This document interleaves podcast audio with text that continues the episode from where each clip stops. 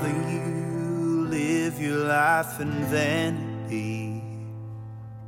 You traded all your hopes and dreams for insanity. I'm Father Harry Dean, a priest of the Diocese of Austin, and today with me is Deacon Ronnie Lastavica, the coordinator of pastoral care for the prisons in Gatesville, our Restorative Justice Ministry in the Diocese of Austin, and always with us, Renee Brown, licensed professional counselor who helps us in uh, taking care of those who serve the incarcerated, but also for incarcerated uh, themselves. And today, we're going to start a two-segment uh, series on mental health protective factors. And uh, Deacon Ronnie, I think you have the first question for us. Sure. Renee, what is meant by perfect, protective factors as related to mental health? Protective factors, um, they're the things that contribute to mental health, to have good mental health. They're the things that allow a person to be resilient when they're facing different challenges. Um, and we found that people that have um, positive and good per- uh, protective factors tend to have a strong relationship and coping skills, and they're better able to deal with some of life's obstacles. So when you think about um, protective factors, they kind of fall into different categories. So it could be having good social support, um, good coping skills, having a sense of purpose, um, taking care of your physical health, um, developing healthy thinking skills, and then also having good positive self-esteem. And when people are kind of focused on these protective factors, it helps them to tune in on what they can control and what they can't control. And then it also, you can build upon protective factors. So a person could have some weak protective factors. They may not may not even be addressing all the areas I just mentioned, but they can develop them and hone them in and make them better. Renee, what are then some of the healthy coping skills that someone can use to promote positive mental health? And let me just throw this in there as well. As you address the healthy ones, maybe help us understand what the unhealthy ones are, because if I'm someone who's living the incarcerated life, or for our listeners who are not, I might have taken on some things that I thought were healthy coping skills, but maybe they're not so healthy as well. So if we could kind of throw those in there, sure, too. So when you think about coping skills, excuse me, coping skills are the ability to manage uncomfortable emotions in a healthy way. And it's also the awareness of one's own emotions and the recognition of how they're going to influence behavior. So first, you have to be able to recognize emotions, and that can be really challenging for some people. Um, and then just knowing that our emotions contribute to our behavior. So if I'm feeling sad, um, you know, I may go in my room and shut the door and cry. You know, if I'm feeling happy, I may call my friends on the phone. So being aware of emotions um, affects behavior. When we hone in specifically on coping skills, there's a lot of positive coping skills out there. And most of them, the ones I'm going to share, they're really pretty simple. It's nothing that's tremendous, but sometimes it can be like um, just taking some deep breaths, um, thinking about something funny, um, playing sports, getting exercise, going for a walk.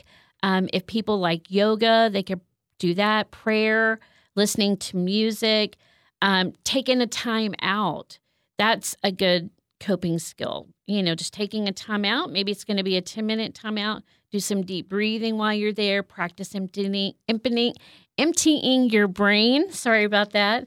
Um, being kind to yourself is a good coping skill. Talking to a friend, talking to a family member. I would say if you're going to talk to friends or family members as a coping skill, this should be somebody pretty positive. You know, negativity breeds negativity. So you need to be careful if, if other people are going to be a part of your toolbox for coping skills. Um, visualizing your favorite place. And this is going to sound silly, but sometimes it's the things that we did as children that can be some of the best coping skills. So I remember as a kid, I loved to just lay out in my backyard and look up at the sky and look at the clouds and make pictures out of them. Like, what is that? And, you know, or I would lay out there and daydream about where I wanted to go. If I saw a plane flying by, where do I want to go? What do I want to see?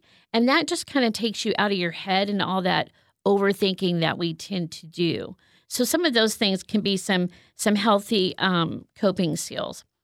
Um, reading a book, um, journaling, writing, all of those, drawing cartoons if you like that, painting, whatever creativity that you can tap into, that that's really healthy. I have a client right now, she paints, she draws, she writes music and plays two instruments. All of that help her to cope with the things that she's experiencing. I think what happens for a lot of people, they they get into the unhealthy coping skills. And that could be for a variety of reasons. Perhaps they weren't taught coping skills when they were young. I've said this many a time as a parent, I'm not really sure that I taught my kids coping skills. I don't know that I really thought about that. It's specifically a coping skill. This is what you do when life is challenging, when you're feeling anxious, when you're feeling sad. I mean, I was supportive. Mom, you know, you can come talk to me. I love you. I'm here for you. But as far as teaching specific skills, I don't know that I did that, right? So I think a lot of people don't have them. And when you don't have them, you will create them or you will figure out ways. So, for example, drugs are a, a way that a lot of people cope, you know, and then what starts off with, you know, marijuana use can develop into, you know, a whole drug addiction and cycle of drugs. Um, unhealthy relationships, people will cope by getting into relationships with unhealthy people, thinking that, oh, if I find this person that loves me, you know, this is going to help me. I'll be able to cope with life. And yet they're in a bad relationship with somebody. Um, there are people who self-harm as a coping mechanism. Maybe they cut. Um, maybe they bang their head on the wall. I've heard of a lot of people doing a lot of physical injuries to themselves as a way of coping.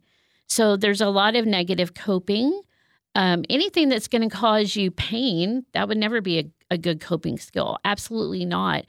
And then sometimes earlier when I mentioned that coping skills, having a friend or a family member that you can talk to, that's why you, ha- you have to be careful with that family member or that friend. Because if that friend or that family member is not a positive influence, then they're not really helping you cope.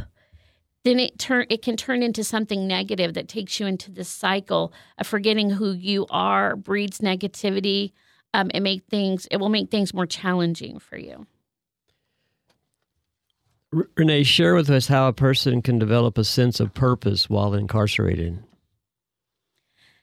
I found that to be such a great question, so I'm so excited when you guys touch on that a little later because when we think about developing a sense of purpose, we think about like meaningful involvement in work, you know, or in education or in other roles like parenting, you know, being um, in a coupleship, you know, being married. When we think about sense of purpose, we think about that involvement. And also, you know, part of purpose is understanding um, values, you know, living in accordance with our values. When you're looking at kind of something I've been studying recently, our values. So tapping into your values, knowing what's important to you is going to also help you tap into purpose. I think purpose is just that thing in life that helps you, you know, get through. What am I here for? What do I want to do? And as an as an incarcerated person, I don't know. I don't really know all the limitations that somebody's experiencing while they're in prison, but if you can find a job in prison, maybe you can take some classes in prison.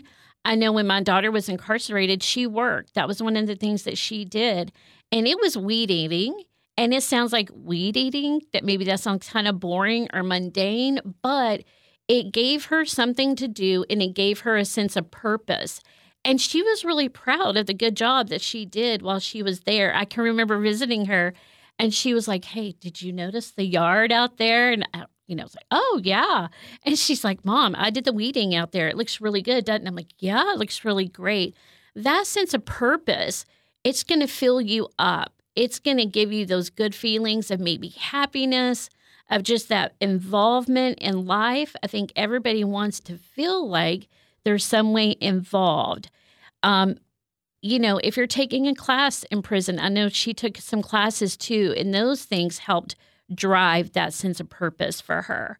And then I think you all know, you know, I would bring my grandson to visit every other weekend we were visiting.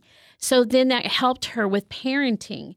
Even though she's distanced, in that those couple hours of visitation, she's engaging, you know, with her son. They're talking, they're reading, they're drawing pictures together. She's asking him questions.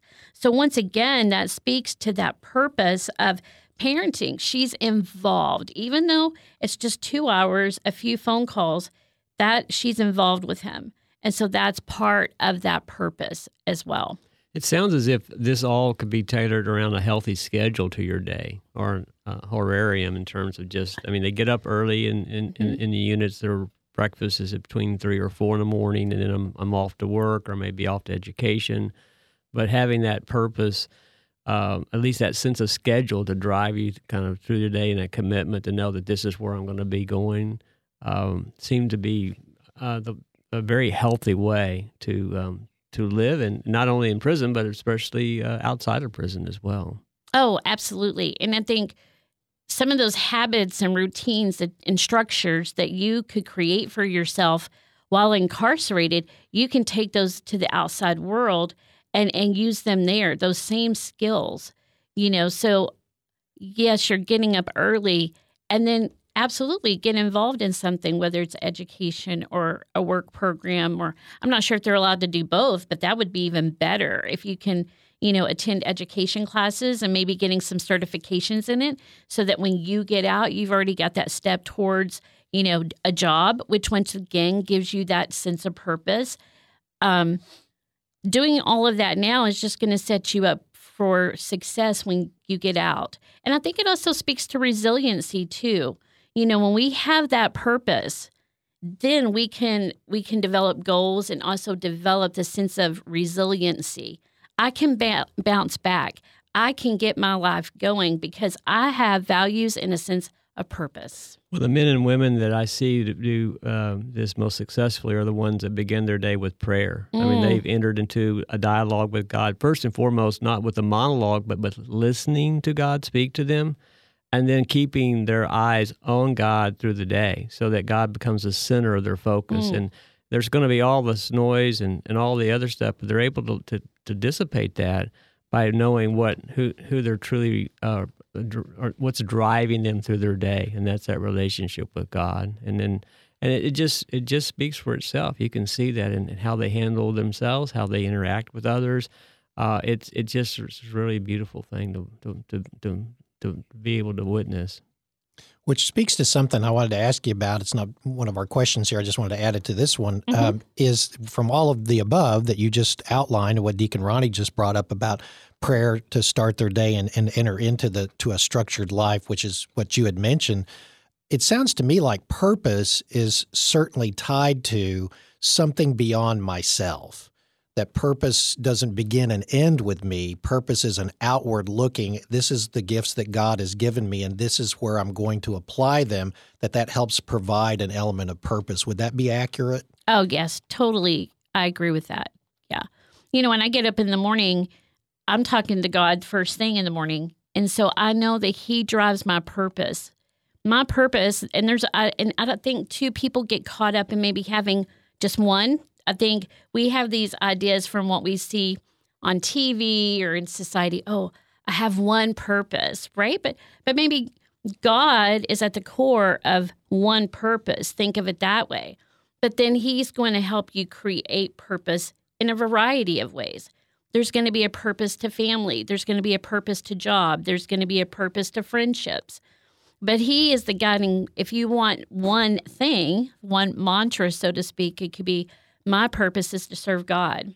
And in serving God, you're serving others. Exactly. And so it becomes an other-centered life uh, all the way through your day, that it's not about me. Uh, it, it is about others. And, that, and yes. that's what that's what Christian love is, is willing the good of the other for the sake of the other. So I'm able to, to do that with my family, or I'm able to do that with my coworkers, mm-hmm. or do that with my friends in the break room. And in so doing, you purpose yourself towards holiness as well. You know, my purpose is to be a holy person. That's the call of, of the Christian life. And I have all of these opportunities that you've just outlined, mm-hmm. the family, the work, the you know, self-improvement, whatever it might be. But I'm going to look at as part of my purpose, any of those things that's going to contribute not only to my my service to God, as you said, Deacon Ronnie, but also that creates a sense in me of a purpose towards holiness.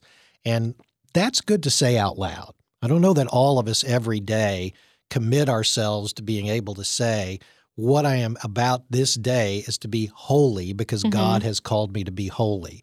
And while I'm in prison, and if I really did do the crime that I got committed, uh, uh, convicted for, um, I might have a, a great deal of struggle about my personal value, my personal worth, worth, but worse, that I have purpose, that I'm allowed to have purpose, that I get to even believe that I can strive to be holy because I've done such a terrible thing or numbers of terrible things, that that takes me out of that category. And the and the response to that is, no, it doesn't.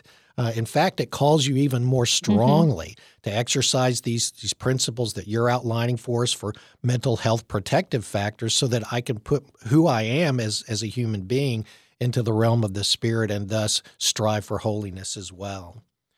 Um, to that regard, well, what are the types of social supports that a person might need to be able to improve their mental health outcomes and give themselves a good, strong foundation for these other pursuits that we've been talking about? Mm-hmm.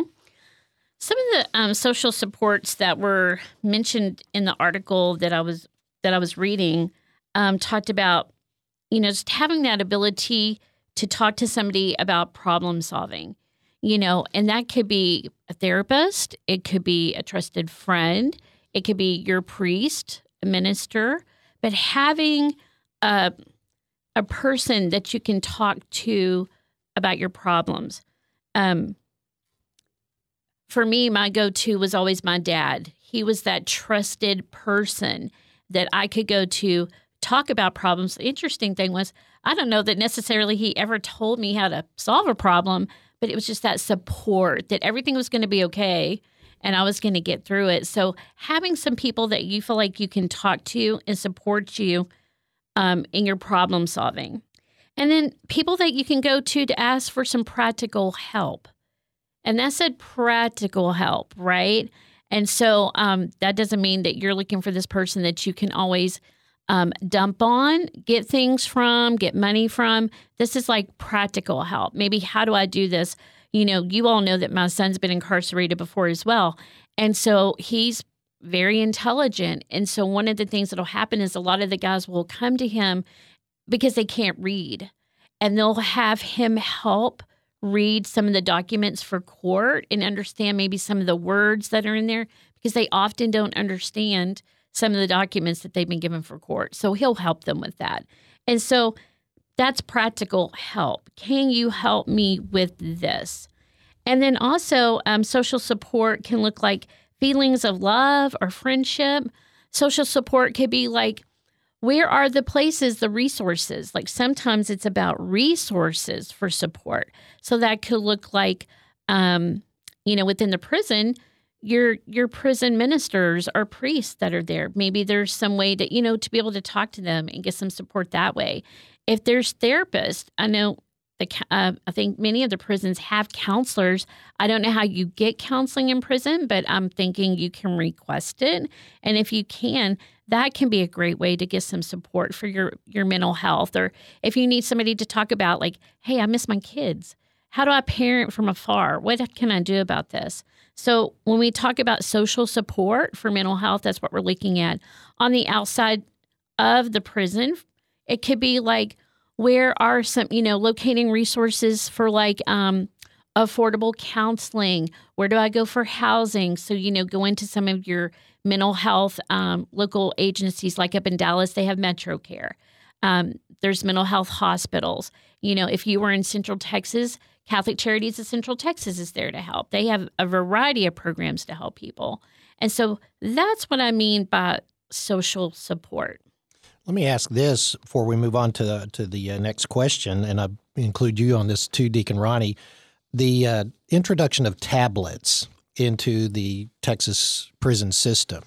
Um, I'm not familiar yet with what's available on their baseline app selection and so forth. But Renee, would there be apps in the world like Calm, for instance, mm, mm-hmm. that eventually could be agitated for to be put on these things that could provide some of that social support? And if so, what would those be? Oh, I think that's an awesome idea, because my understanding with the tablets is it's primarily so that they can um, listen to music, watch movies, and you can email, you know, if, I think if in some places, not all of the prisons or jails do it, but you could email your family if they set up an account. I think apps on the tablets, like the Calm app, would be fantastic. Or even if they could figure out a way where, because so much of uh, counseling now is telehealth. In my private practice, that's what I do. I don't even have an office. It's all on the computer. It's um, it's and it's very convenient. So if they could have something like a, a BetterHelp, BetterHelp is they have an app, and people can do like texting. Uh, you can meet by phone, or you can do video visits for counseling. I think something like that would be great to have for people. Um, and even just, um, I'm trying to think, there's, I think there's even now a self-care app. I know we've, I think we've talked about self-care before in some of these segments. Self-care is so critical, you know, and they have apps that could be on these tablets so that people could actually develop a self-care plan. Like, oh, I'm going to walk today. You know, oh, I'm going to I'm going to read today, the spiritual part. I'm going to pray today. I'm going to be in contact with God, whatever it is. And they could actually use a self-care app to monitor if they're really doing everything that they need to do. The Calm app is awesome because um, with it, I think it has a lot of mindfulness pieces on there. Um, so you can do like meditations, and it's it's on the app. You can just click a button, and then there's somebody guiding you through a meditation or a mindfulness activity. That could be serving so many people who are incarcerated on a tablet. Speak to how the church can act as a social support for incarcerated persons, uh, help incarcerated persons develop a purpose, and praying as a coping skill. You know, I know for me that attending Mass is such a, a calming thing for me. Um, If you're in prison and have access, you know, to priests, ministers, and you can attend church services, I tell everybody, you know, my daughter wasn't Catholic, but she claimed she was so she could attend Mass, and she loved it. It was such a beautiful thing. I mean, she loved being able to do that. Um, it can give such a beautiful, calming peace, I think, to your day. It speaks to connection to God, being able to attend Mass, just the learning. Sometimes for me, it's just that beautiful feeling that I'm in there and I'm calm and I'm surrounded by people who are feeling the same thing that I'm feeling. You know, we're all listening to the same message. These are not my brothers and sisters, you know, and, you know, by birth, but these are my brothers and sisters in Christ. And it's a community, so I feel so connected. I don't, I may not even know the person's name sitting next to me because our um, parish is so large, I, I can't know everybody there. But I feel like I know the people to my left and to my right and in front of me because it's a community. And so I'm not sure of how Masses work, you know, in the prison, but I, I'm assuming that you're in there with multiple people, just like at a parish. And so even if you don't know that person sitting next to you, I think that feeling of connectedness can take you so many places. Daily prayer, I believe, is critical. And I think learning how to pray is probably important too. It's not, I think sometimes people pray to get what they want, right? They're in there, I want this, I want that. That's not what that's about. Not all of it. I mean, part of this is adoration. You know, part of this is honoring God and thanking Him and being grateful and those sorts of things. I think Uh, church, Mass, all of that supports your mental health. I can look back on my own journey through life because I'm really old now. And the time w- when I joined the church, when I became Catholic, there was a huge transformation for me in my mental health. And it's so interesting to me because in the outside world, you hear so much about, oh, I feel like the Catholic Church is holding me down and there's so many rules. And I've never felt that. It was interesting because I felt a sense of freedom joining the church. It felt like freedom. It's not so much the rules and constructs. That's not what I focus on. To me, it's it's this connectedness to this group of people who have the same concept that we are here to serve God, to be loved by God, to adore God. Um, I, I think it does so much for your mental health. In counseling, we often don't ask people about their religious affiliations or if they want to do the spiritual, but I find it interesting that about nine times out of ten, my clients will always say, hey, can we talk a little bit about God or spirituality? And I'm like, yes, absolutely. Because for me, I think it is a core piece of everything you're going to do in your mental health. It should be at the core. Well, one of the things that came to my mind, I wanted to ask you about this, Deacon Ronnie, you know, answering the question, how can the church act as a social support for incarcerated person, and frankly, for all of us, was um, sharing faith. And you had mentioned to me that in one or you, at least one of your units, that there is now a, a structured opportunity for sh- for sharing faith. And you've seen some beautiful things come from that. Yes, at, at the uh, Hughes unit we're doing on Thursday mornings, um, we're using the um, Augustine Institute's uh, Symbolon series, but we're breaking out into small groups and working uh, table groups of about uh, six to eight men. And I think we've, we're up to about nine tables now, and they're sharing their faith. They watch this uh, twenty-minute video presentation. They'll they'll take about uh, fifteen, twenty minutes to talk about what they've they've, and it's really brought this this community together. Mm-hmm. Uh, we've got them sitting where um, it's it's a large unit, it's three thousand men unit. So we've got folks that are on the south side of the, of the unit, you know, not sitting with the people that they are with in their dorms. They're learning, they're getting to know people from the north side of the unit. So it's just been a really good experience, not only just for community, but for faith sharing. And mm. they realize that um, you know, how so much of this is, is, is important that we we do. And you mentioned something incidentally about um, about rules and, and having boundaries. And I think that um, an absence of, of rules or boundaries uh, uh, it actually is a is a form of um, enslavement. You mm. know, because we without those protection barriers there, I mean. Uh, God created us out of love, and out of love, he, there are boundaries there for us, so we don't go off the cliff. We don't get out there on our own and get into trouble. And a lot of guys are realizing that and saying that, yeah, this is the best thing that's ever happened to me. I would want to say that to volunteers as well. As you come in as a volunteer, you may have a lot of ideas of what you think uh, inmates need to hear from you, and you're burning with a desire to share that with them. That's those are good and holy desires.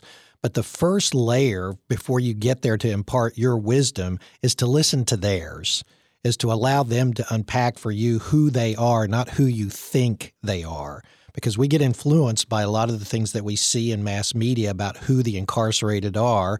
And while some of that may be accurate, you're still dealing with people that are specific to who they are in the unit that you're serving.